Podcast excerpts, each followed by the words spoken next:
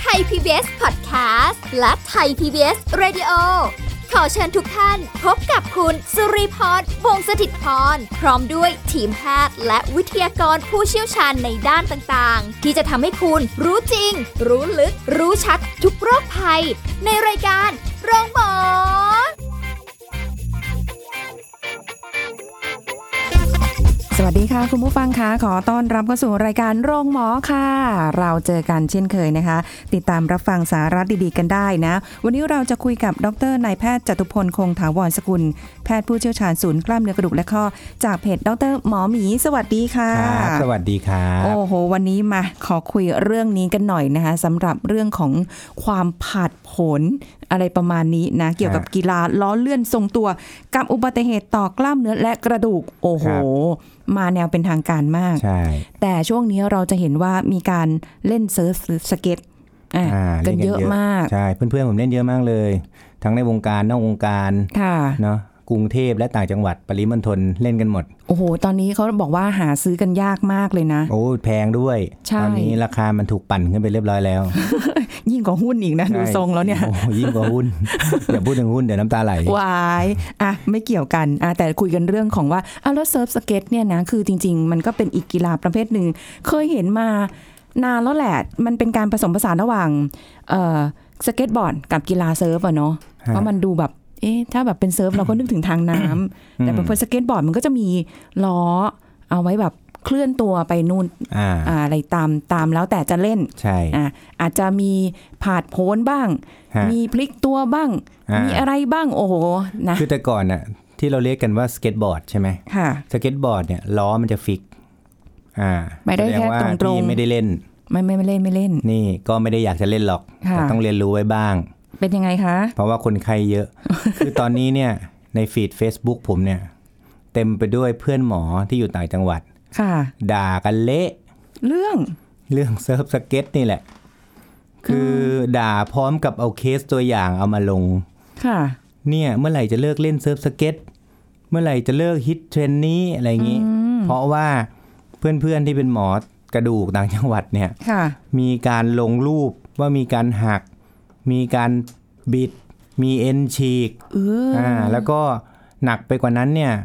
คือมีอุบัติเหตุที่ไปชนกับคนอื่นอย่าลืมนะ ค่ะ อ่าทีนี้อ่ะเดี๋ยวย้อนกลับมา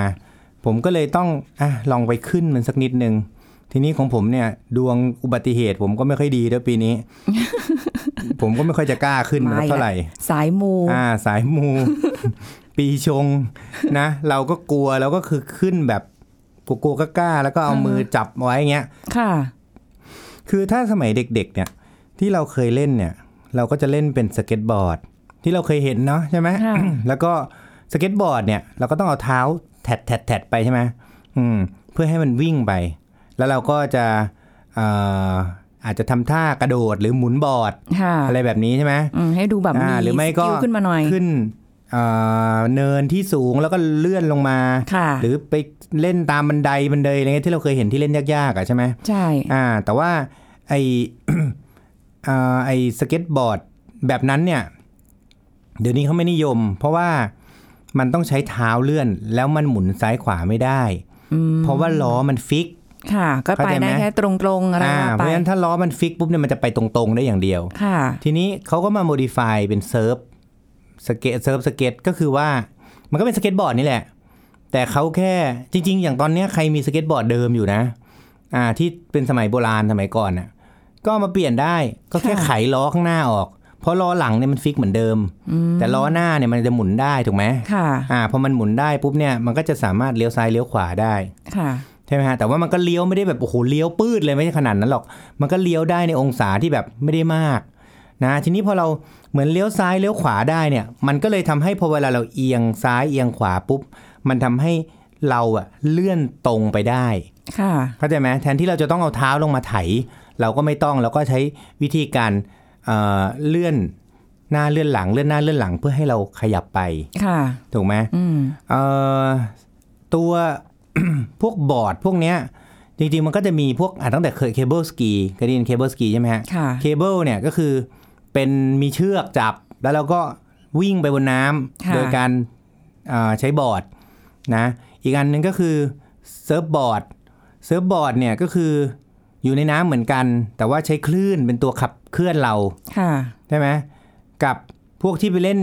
สกีนะสกีบอร์ดที่อ่าเล่นบนภูเขา ค่ะ น้ำแข็งพวกเนี้ยอ่าอันนั้นก็อีกกลุ่มหนึ่งนะกลุ่มที่อันตรายน้อยที่สุดก่อน ก็คือ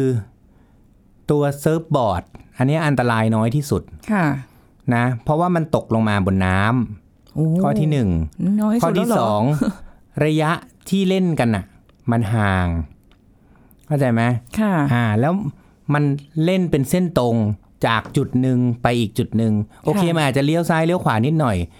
แต่มันไม่มีการหมุนทวนกลับไปทางเดิมถูกไหมเพราะคลื่นมันวิ่ง น มา ไได้ ทางฝั่ง ใช่ มันก็จะมาได้แค่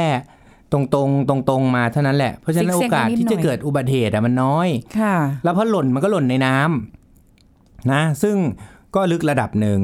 ถูกไหมฮะเพราะน้ำตื้นก็ไม่มีคลื่นละ ค่ะ อ่าเพราะฉะนั้นอุบัติเหตุจากอ่าการเล่นเซิร์ฟเนี่ย ส่วนใหญ่นะ ก็คือประเภทมาที่ตื้นแล้วแบบหล่นลงไปบนทราย เคยเจอเคสหนึ่งอุบัติเหตุเป็นฝรั่ง แต่พวกนั้นต้องตัวใหญ่ๆ มากๆ นะฮะก็คือล้มลงไปแล้วก็ไหลเนี่ยไปกระแทกทำให้เกิดกระดูกไหลหัก กับทรายนะ อ่ากระดูกไหลหักได้เพราะตัวเขาใหญ่ อืมค่ะ นั่นเป็นฝรั่งเจอเมื่อประมาณสัก 3 ปีก่อนละนะตอนนี้ก็ใส่เหล็กดามก็กลับประเทศไปเรียบร้อยละ ค่ะ เขามาเที่ยวคือฝรั่งเนี่ยเขาจะมาเที่ยวประเทศไทยแล้วเขาก็จะมาเล่นพวกทะเลชายหาดอะไรพวกนี้ใช่ไหมอ่า แล้วก็พอ เราก็จะเจอพวกเนี้ยอุบัติเหตุมา แต่ว่าจะน้อยฮะเป็นเปอร์เซ็นต์ที่น้อยมาก คือแบบนานๆเจอทีนะ เพราะว่าคือส่วนใหญ่คนเล่นเซิร์ฟเนี่ยผมมีเพื่อนเล่นเซิร์ฟเต็มหมดเลยนะ ค่ะ ก็เป็นกีฬาที่ค่อนข้างปลอดภัยนะเอาจริงๆแล้วอะ อืม นะครับไม่ได้อันตรายมาก เพราะว่าพื้นผิวที่มันกระแทกอ่ะมันคือน้ำ ค่ะ อ่าส่วนเคเบิลสกีส่วนตัวก็คือเคยเล่น ค่ะ นะครับ ก็ อันนี้ก็จะคล้ายๆกันเพียงแต่ว่าเคเบิลสกีมันมีการใช้ลุใช้เชือก แต่มันก็ไปทางเดียวกันเหมือนกัน มันไม่มีอีกคนหนึ่งที่สวนทางมา ค่ะ เพราะว่าเชือกมันจะวนหมุนรอบสระใช่ไหมฮะ อ่าทีนี้แต่ปัญหาที่อุบัติเหตุกันจริงๆอ่ะนะ ก็คือมันจะมีไอ้เครื่องอุปกรณ์เล่นพลิกแพลงคือถ้าคุณแค่จับเชือกแล้วก็วิ่งไปเรื่อยๆบืดบืดบืดไป ก็ เนี่ย ไม่มีอะไร มีโอกาสเดียวก็คือคุณตกน้ำได้คนหลังมาชนคุณ อ่า นะมันเคยมีคือ ลงไปในน้ำแล้วขึ้นมาปุ๊บแล้วมือใหม่ไง ค่ะ อ่าคนข้างหลังเขาวิ่งมาแล้วเขาก็จะซ้าย หล จะ บ ขวา ไม่ได้ ไม่อ่าคือเขาเขาไม่รู้ว่าเขาจะไปซ้ายหรือไปขวาดี ก็เลยมาชนคันหน้า แต่ว่าน้อยมากโอกาสที่จะโดนมันก็น้อย อืม นะฮะเอ่อส่วนใหญ่พวกบอร์ดที่เป็นเคเบิลสกีเนี่ย มักจะตายน้ำตื้นคือตรงไปเล่นเครื่องอุปกรณ์ ค่ะ นะคือจริงๆแล้วเนี่ยตัวเคเบิลสกีเนี่ยเจอแบบประมาณเดือนละครั้งอะนะเพราะว่าเอ่อในช่วงก่อนนะช่วงนี้คนก็เหมือนไม่ค่อยได้เล่นไม่ฮิตเท่าไหร่ ช่วงประมาณสักสองสมปีที่แล้วเนี่ยมันจะ ค่ะ ค่อนข้างฮิต โอ้ใช่ ก็จะมีเล่นเครื่องแล้วก็กระโดด พอกระโดดปุ๊บเนี่ยมันไม่พ้นขามันก็ลงไปฟาดกับไอตัว โอ้ย ไอตัวที่เราต้องขึ้นไปอะ ค่ะ พอฟาดมาเนี่ยแล้วมันความเร็วมันเยอะนะ ก็ซึ่งเชือกเนี่ยมันจะระบุความเร็วอยู่แล้ว 30 กิโลเมตรต่อชั่วโมง 40อะไรเงี้ยแล้วแต่ส่วนใหญ่ก็เล่นกัน 30 ค่ะ ใช่ไหมพอกระโดดปึ้งลงมาปุ๊บกระดูกขาเนี่ยหักเจอประจำ ฟาดเข้าไปอืม อ่าก็จะเป็นแต่ส่วนใหญ่พวกนั้นจะเป็นกระดูกที่มันเป็นกระดูกยาวๆ แขนไม่ค่อยหรอกนะ เพราะว่าพอเวลาลงเนี่ยเราอยู่บนบอร์ดเนี่ยบอร์ดมันไปก่อนพอลงขาจะลงนะเพราะถ้าขาลงน้ำส่วนใหญ่แขนไม่ค่อยมีปัญหาอะไรอะ นะแต่ขาถ้ามันไม่ลงน้ำมันจะไปลงอุปกรณ์ ไม่ อ่า พ้น ก็มักจะ ไง หัก อ่า ซึ่งพวกนี้เนี่ยมีผ่ากันอยู่เรื่อย ค่ะ ๆ ปีหนึ่งสักสองสามลายก็ไม่ได้เยอะนะครับ แต่ว่ากลุ่มที่เจอบ่อย ซึ่งเป็นซีซั่นเลย ก็คือพวกเล่นสกี ค่ะ อ่าพวกไปเล่นสกีที่มันเป็นบอร์ด แต่ว่าบอร์ดสกีเนี่ยมันข้อดีของมันคือมันติดอยู่กับเท้าเรา ไม่ ใช่ไหม หยุดอ่าฮ อ่าเพราะฉะนั้น ล็อกไว้เลย ขาเนี่ยมันไม่ค่อยหัก ค่ะ แต่ไป แต่ หั ปั ก ญหาคือมือเนี่ยมันจะหัก ตอนล้ม ใช่ เพราะว่าขาเนี่ยมันถูกล็อกไว้อยู่กับบอร์ด ค่ะ ใช่ไหมเพราะฉะนั้นเอ็นขาเอ็นเข่าเอ็นสะโพกไม่เป็นอะไรหรอกพวกนั้นน่ะ แต่ที่จะเป็นก็คือ ล้มทักไม่ก้นลง ก็มือลง ค่ะ นะก็จะเจอแบบ เอ่อช่วงประมาณเดือนกุมภาเนี่ยถึงเดือนสักมีนาหรือสักจริง ๆ ก็เริ่มเริ่มแต่ธันวาละนะธันวาถึงกุมภาเนี่ยก็จะเป็นช่วงที่ชอบไปญี่ปุ่นกัน ใช่ไหมตอนแต่ก่อนน่ะถ้าเกิดว่าไม่มีโควิดนะ โอ้โห มากันทุกปีฮะ เริ่มตั้งแต่เนี่ยธันวาประมาณปลายปลายๆเดือนเนี่ยก็จะมาแล้ว บินกลับมา แล้วก็จะไลน์มาหาเพื่อนๆทั้งนั้นเนี่ย ค่ะ เออ ก็จะไลน์มา นี่มีสองปีก่อนเนี่ย มีกระดูกมือหักนะฮะ แล้วก็กระดูกฝ่ามือหัก โอ้ เพราะว่าส่วนใหญ่ไม่ได้เพราะว่าล้มนะ หมายความว่าไม่ได้ล้มตอนเล่นน่ะ ไอตอนเดินเดินๆแล้วลื่นๆเนี่ย ค่ะ ดันไปล้ม อ๋อเราก็ไม่ทันระวังตัวด้วย แล้วมัน ไง ฟิกอยู่กับบอร์ดแล้วไง อ่า ก็เลยมือไปยัน ส่วนใหญ่พวกเนี้ยกระดูกข้อมือหักนะมีเพื่อนคนหนึ่งกระดูกมืออีกคนหนึ่งกระดูกข้อมือ โอ้โห นะฮะก็คือพอเวลาสไลด์ลงมาเนี่ย อย่าลืมว่าน้ำแข็งหรือหรือหิมะเนี่ย มันก็คือของแข็งนะ ค่ะบางทีมันมี อ่า เป็นก้อนๆแข็ อ่าง ๆอยู่ พอลงไปเนี่ย กระดูกฝ่ามือหักสองอัน เว้ย เนี่ยอันเนี้ยมี ค่ะ แล้วพวกเนี้ยส่วนใหญ่มักมักจะต้องผ่า เพราะว่ามันมันมีความเร็ว ใช่ไหมฮะ ก็ผ่าตัดใส่เหล็กดามไปที่มือนะ ค่ะ อ่าแล้วพวกนี้ก็จะมักจะเป็นซ้ำๆอีกปีนึงก็เดี๋ยวมีอีกนะเอ่อคนที่บอกว่ากระดูกมือหักเนี่ย ปีก่อนหน้าเนี่ย เอ็นฉีก ก็ผ่าเย็บเอ็นไปแล้ว ค่ะ แล้ว ที่ เป็น นิ้วหัวแม่ เรื่องอีก มือ แล้วไปล้มอีก ก็ใส่เหล็กดามอีก แล้วก็บอกว่าไม่เอาแล้วหมี ฉันเลิกละนะ เนี่ยพอดีโควิดมาก่อน เลยได้เลิกจริง อ๋อไม่งั้นอาจจะมีความ อ่ เสี่ ไม่ ยง งั้น อีก ก็มีความเสี่ยง อืม นะ อันนี้ก็คือเป็นเอ่อสเก็ตน้ำแข็ง ค่ะ ใช่ไหมครับเอ่อที่เป็นลักษณะของบอร์ดนะอ่าแล้วก็เพราะฉะนั้นก็จะมีกระดูกข้อมือกระดูกมือฝ่ามือเนี่ยกระดูกนิ้วเนี่ยเป็นเยอะ หรือกระดูกก้นกบ ล้มทั้งตัว อ่าแล้วก็กระดูกหลังที่ยุบเนี่ยมี ค่ะ นะเพราะฉะนั้นกีฬาถ้าอยู่ในน้ำเนี่ยโอกาสที่จะเจ็บเนี่ยมันก็น้อยกว่า แต่ถ้าเกิดว่าเป็นบอร์ดที่อยู่บนดิน อันนี้เราค่อย ๆ ขยับมาแล้วนะ ค่ะ อ่า เป็นบนน้ำแข็งนะบนหิมะที่มันรู้สึกว่ามันน่าจะนิ่ม อ๋ออ อ่า แต่มันก็ไม่นิ่ม ดูในหนังดูในซีรีส์ดูแบบว่าโอ้ย ใช่ แบบว่าดูเหมือน ใช่ ปุย อ่า ปุยนุ่น แล้วก็เอ่อถ้าเป็นสกสกอ่าสกีเนี่ยมันก็จะมีอยู่สองแบบใช่ไหมเป็นบอร์ดอันเดียวกับบอร์ด อ่า สอง สอง กับ ข้าง สองข้างไอถ้าสองข้างเนี่ยมันก็จะใช้วิธีการเอาไม้เนี่ย เพราะว่ามันมันต้องรักษาบาลานซ์เพื่อที่จะควบคุมว่าเราจะไปทางไหนใช่ไหมมันจะต้องมีที่อ่าที่ยันใช่ไหมฮะไอที่ยันเนี่ยมันก็มักจะทำให้เกิด เพราะว่าพอยันเสร็จปุ๊บเนี่ยไปยันมากๆอะเอ็นนิ้วมันก็อาจจะฉีกได้ โอ้โห นะครับเพราะว่ามันเร็ว ค่ะ นะก็เจอบ่อยๆ ที่พอเวลาไปเล่นอ่าสกีกลับมาแล้วก็จะมีเอ็นหัวแม่มือเนี่ยที่มันฉีกได้ ฉีกเลยเหรอ ตอนแรกนี่ ใช่ เข้าใจว่า เพราะ น่า ว่ามั จะ น แค่ ไปยัน ล็อก ไง เนี่ยอืม อ่ามันไปยันไงตัวไม้เขาเรียก ค่ะ สกีเออร์ต่ำหรือหัวแม่มือคนเล่นสกี ค่ะ นะเส้นเอ็นด้านด้านด้านที่มันชิดกับตัวนิ้วชี้เนี่ยมันจะยืดออกนะครับอ่าทีนี้มาสู่ท็อปปิกของเราก็คือเซิร์ฟสเก็ต งั้นเดี๋ยวเซิร์ฟสเก็ตเนี่ย เป็นช่วงหน้าเลยได้ไหม ได้ จะได้ ครับยาวๆกันไป โอเค นะคะ ว่ามันอันตรายอย่างไร เดี๋ยวพักกันสักครู่ค่ะ พักกันสักครู่แล้วกลับมาฟังกันต่อค่ะ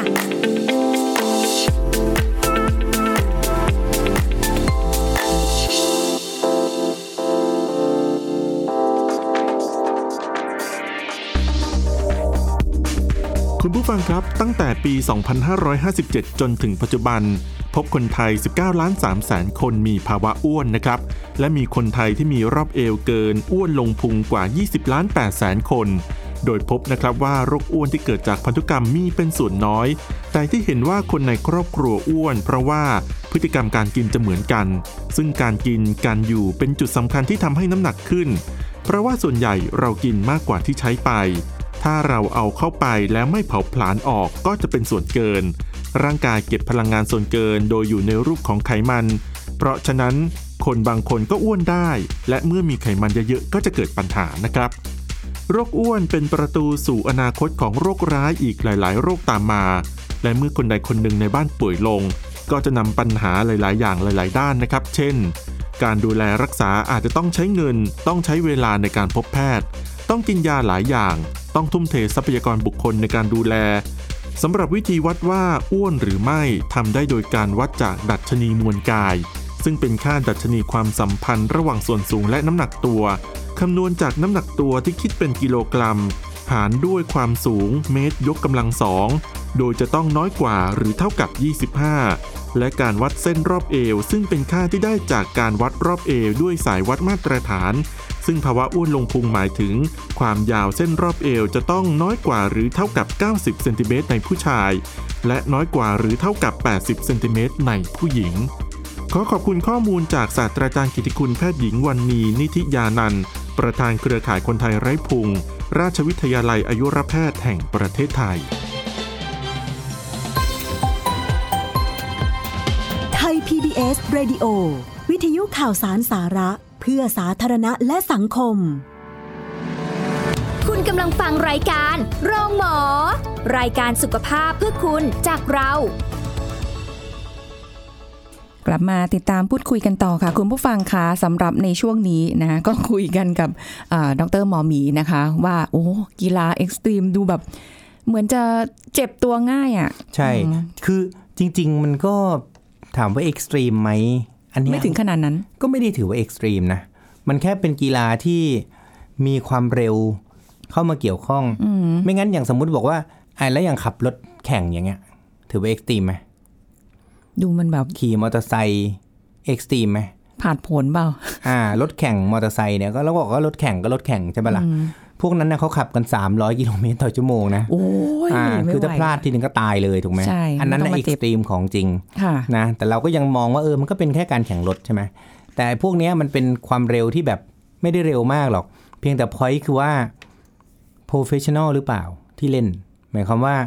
อย่างคนที่ขับรถแข่งเนี่ยอยู่ดีๆพี่กับผมคงไม่ได้แบบโอ้โหไปถึงแล้วก็300กิโลเมตรต่อชั่วโมงถูกไหม ไม่ได้อยู่ อ่า แล้ว เราไปขับรถปุ๊บเนี่ยเราก็อาจจะโหห้าหกสิบเจ็ดสิบแล้วก็พอละ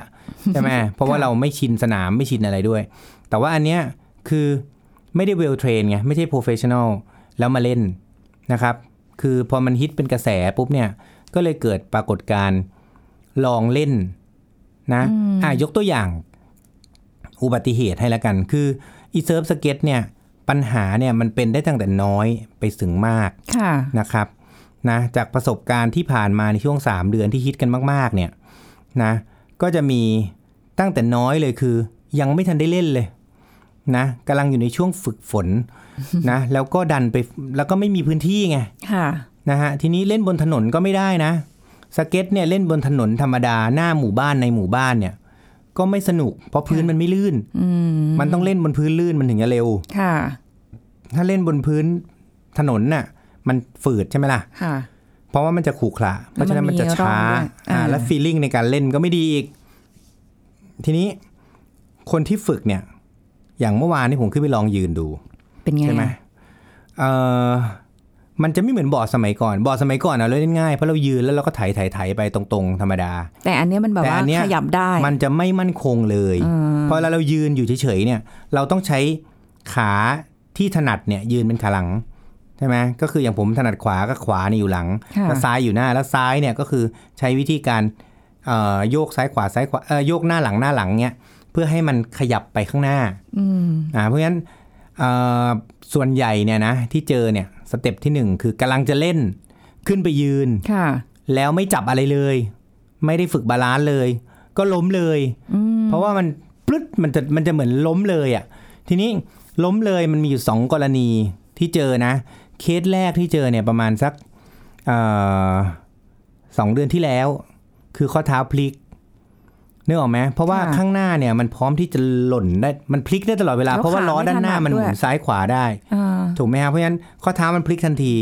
นะ เคสนั้นเนี่ยสุดท้ายต้องไปทำ MRI นะเอ็นขาดสามเส้น วาย นะครับ คือเพราะว่ากล้ามเนื้อเราไม่ได้พร้อมไงถูกไหมแล้วอุปกรณ์ล็อกของข้อเท้าก็ไม่มี เพราะมันมีไม่ได้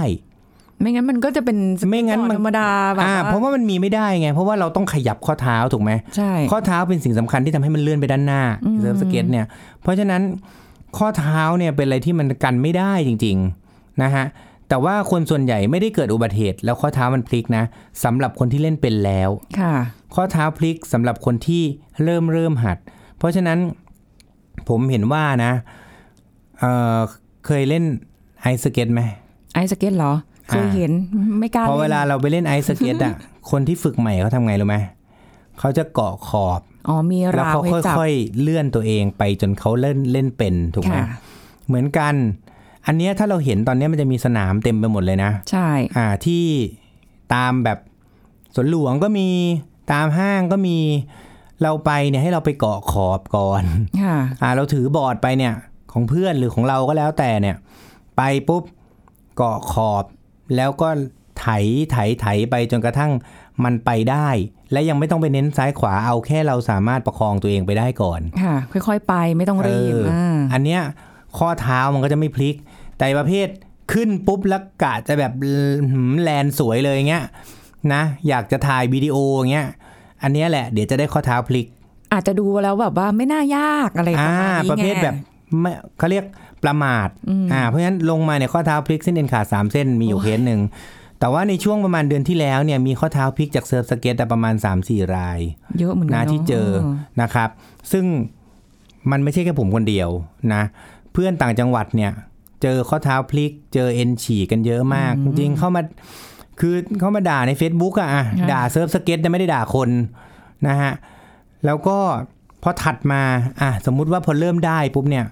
นะเริ่มจะไถได้ปุ๊บอ่ะข้อเท้าเริ่มดีอ่ะพวกนี้ก็จะพบว่า พอไปเล่นเนี่ยกำลังเริ่มเริ่มจะเลื่อนไป ค่ะ บาลานซ์ไม่ดีล้มลงไปอีก เพราะฉะนั้นพอล้มเนี่ย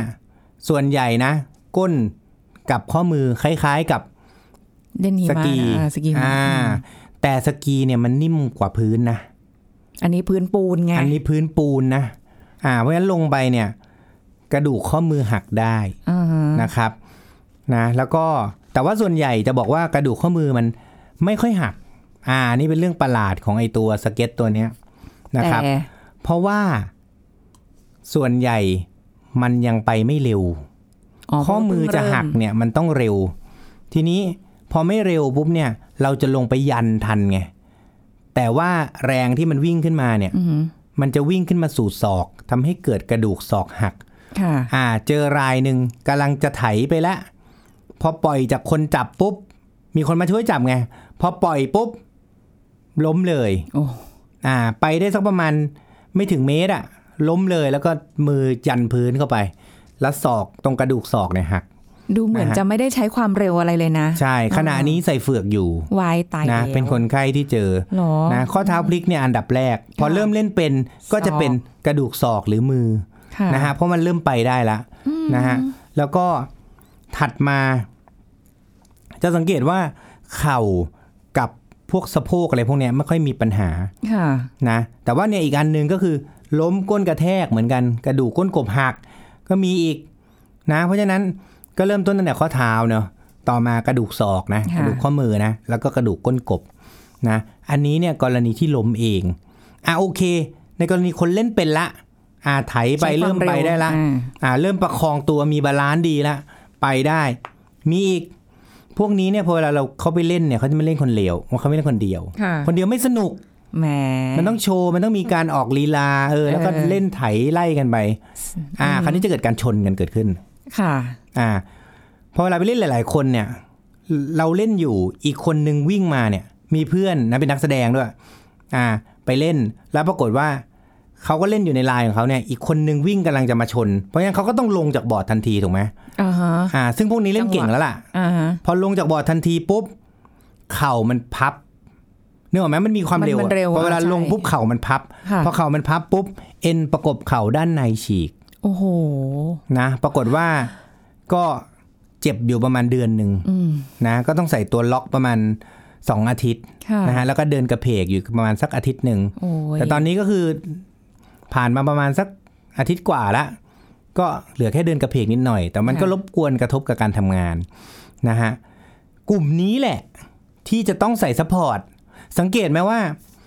กลุ่มที่เจ็บเร็วที่สุดคือข้อเท้าใช่ไหม ค่ะ อ่า อันเนี้ยใส่ซัพพอร์ตไม่ได้ เพราะอันเนี้ยถ้าเป็นตั้งแต่แรกก็ไม่ควรเล่นแล้ว ถูกไหมข้อเท้าเนี่ยคือแปลว่าโอ้โหบาลานซ์ไม่ได้ แค่ ยื เริ่ น ม ยังไม่ได้เลย เออ ก็ไม่ควรเล่นแล้ว อ่าฮะ อ่า ควรจะยืนจับอะไรก่อน หรือยืนทำให้เราแบบบาลานซ์กับมันก่อนอ่ะ ค่ะ อ่านะ ส่วนสเต็ปต่อมาสำหรับคนที่ควรจะใส่ ซัพพอร์ตก็คือคนที่เล่นได้แล้ว ค่ะ คือเล่นได้แล้วปุ๊บเรากลัวว่าเราจะล้มลงไป อืม ให้เราใส่กางเกงหนาๆเพื่อป้องกันก้นกลมหัก ค่ะ แล้วก็ใส่ตัวซัพพอร์ตข้อมือศอก สนับ แล้วก็เข่า สนับมือสนับเข่าอะไร ถูกไหม ที่ขเพราะเวลา ใส่ มี กั คนมาชนเราปุ๊บเราต้องลงทันที เราก็จะได้ทำให้เข่าเราเนี่ย มันไม่มีปัญหา ไม่แต่ว่าบางคนเขาก็ไม่ชอบไงเพราะว่าแบบมันก็ดูไม่เท่ไง ส่วนใหญ่อะนะ คือถือแต่บอร์ด เกะกะ แต่ไม่ถืออุปกรณ์ ใช่ไงเซฟตี้ไม่ไม่ไม่เล ใช่ ยเออ คือเท่ไม่เท่เนี่ย ผมว่าอาจจะเดี๋ยวนี้ไม่ใช่ละ ถ้าเป็นรุ่นเราอะโอ เค แต่เดี๋ยวเนี้ยเขาไม่ได้มองเท่ไม่เท่แต่เขาไม่ได้หยิบไป แล้วนึกออกไหมบอร์ดอย่างเดียวก็หนักแล้วนะ ยังต้องมีอุปกรณ์นู่นนี่อีก เพราะฉะนั้นเขาจะอาจจะขี้เกียจถือไปอะไรเงี้ย แล้วก็คิดว่าจะเออเราระวังอยู่แล้วแหละอะไร อ่า ประมา แต่ ณ ที่ นี้ สำคัญแน่ๆเลยข้อมือข้อศอกเข่าต้องมีแน่ๆนะฮะอันดับสุดท้ายเลยที่เจอก็คือในข่าวนะ ค่ะ ประเภทเล่นในที่สาธารณะ แล้วบอร์ดมันพุ่งลงถนน อ๋อใช่แล้วที่ว่ามี อันเนี้ยคนรู้จักนะ รถมาเออฮะ เป็นญาติของน้องผู้ช่วยที่รู้จักกัน ค่ะ เป็นพี่ชายของเขาเขาบอกว่า ขี่มอเตอร์ไซค์มานะเขาขับรถส่งของอ่ะ เออเคสนี้ใช่ไหม อ่าแล้ว อ๋อ บอร์ดพุ่งมาเลย แล้วเขาก็เบรกไม่ทันแล้วเขาก็ล้มลงไป ผ่าตัดกระดูกนะ มีกระดูกมือแล้วก็กระดูกขาหัก ค่ะ สุดท้ายเนี่ยตอนเนี้ยผ่าตัดแล้วก็ไม่มีใครรับผิดชอบ เพราะว่าบอร์ดมันพุ่งออกมา เสอะไม่มีใครเป็นเจ้าข มั อง นไม่ได้มีใคร เหอ เป็นเจ้าของนี่ อ้าวอยู่ๆก็ไม่มีเจ้าของเฉ ถูก ย ไหมอยู่ดีๆ มันก็อยู่บนถนนน่ะ เฮ้ยมันวิ่งมาได้ไงอ่ะ ถูกไหมเพราะฉะนั้นนอกจากจะทำให้ตัวเราได้รับอันตรายแล้วเนี่ย ค่ะ จะทำให้คนอื่นได้รับอันตรายด้วย อ่า เพราะฉะนั้นเซิร์ฟสเก็ตเนี่ยนะฮะผมแนะนำอย่างนี้ อันดับแรกเนี่ย ก่อนที่จะมีบาลานซ์ให้จับขอบดีๆก่อน เพื่อข้อเท้าจะได้ไม่พลิก ค่ะ หลังจากที่เราเริ่มแล่นไปได้แล้วปุ๊บเนี่ย ให้เราใส่ตัวซัพพอร์ตอย่างดี และกรุณาเลือกที่เล่นเนี่ยให้เหมาะสมอยู่ในที่ปิด เพื่อทำให้คนอื่นเนี่ยเขาไม่ได้รับความเดือดร้อนจากเรา ค่ะ นะฮะก็ขอให้ทุกคนเล่นเซิร์ฟสเก็ตอย่างมีความสุข แล้วก็ปลอดภัยกันทุกคนนะครับ ขอบคุณ ค่ะ ครับ ขอบคุณค่ะหมอหมีค่ะหมดเวลาแล้วค่ะคุณผู้ฟังค่ะพบกันใหม่ครั้งหน้าค่ะ สวัสดีค่ะ แชร์ พูด บอกต่อ กับรายการโรงหมอได้ทุกช่องทางออนไลน์ เว็บไซต์ www.thaipbspodcast.com แอปพลิเคชัน Thai PBS Podcast Facebook Twitter Instagram Thai PBS Podcast และฟังได้มากขึ้นกับพอดแคสต์โรงหมอ ที่ Apple, Google, Spotify, SoundCloud และ Podbean ทุกเรื่องทุกโรค บอกรายการโรงหมอ